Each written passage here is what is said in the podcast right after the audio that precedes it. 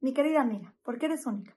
Es conocida en Nueva York un lugar que se llama Catskills, que es en las montañas en donde la gente se va en verano, en las vacaciones, así a relajar. Bueno, Rav, Moshe Plochkut se llevó a sus alumnos a relajar ahí, a que se relajen un poco, a estudiar, y estaban ahí un verano. Después de un par de días de que estaban ahí, se acercó de otro, o sea, otra persona que él no conocía, un joven, a decirle, Rab, ¿puedo estudiar con ustedes? ¿Me permite estudiar con ustedes? El Rab luego, luego se dio cuenta que obviamente no tenía el mismo nivel de estudio, pero con mucha amabilidad le dijo, por supuesto que te puedes sentar a estudiar con nosotros, es un honor. Se sentó este muchacho. Y a los dos días, el muchacho se acerca con el Rab y dice, Rab, discúlpeme por favor, pero me tengo que ir. Yo no, o sea, no, no soy, no soy para estar aquí. Yo no soy para estar aquí, no tengo ese nivel. No, me siento mal, me siento menos. Y el Rab le dijo, te voy a contar una historia. ¿Conoces sobre el director de orquesta, el famosísimo Toscanini? No hay, no se, no se conoce a alguien que haya tenido tanta agudeza en el oído, tanta perfección en escuchar todo de una manera extraordinaria.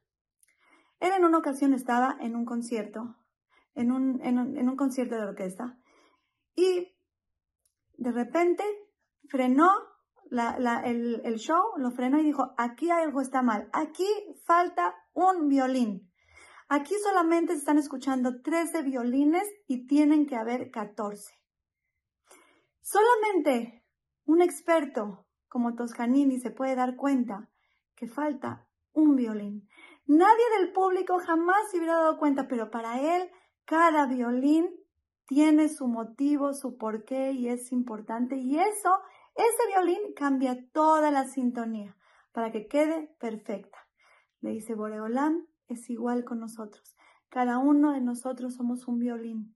Cada uno de nosotros, cada, cada cada mitzvah que hacemos, cada vez que lo servimos o estudiamos, tenemos nuestro propio, nuestro propio sonido, nuestra propia importancia, pero todos juntos formamos esa hermosa melodía. Cada violín cuenta. Que sepas que tu estudio, al nivel en el que estés para Hashem, es importantísimo igual que los demás. Si no está cada persona en su cosa, en su nivel, haciendo su, su esfuerzo por servir a Hashem, la orquesta del mundo no funcionaría. Queridas amigas, Boreolam no nos pide que, seamos Sarai Menu, nos pide que seamos nuestra mejor versión de cada una de nosotras.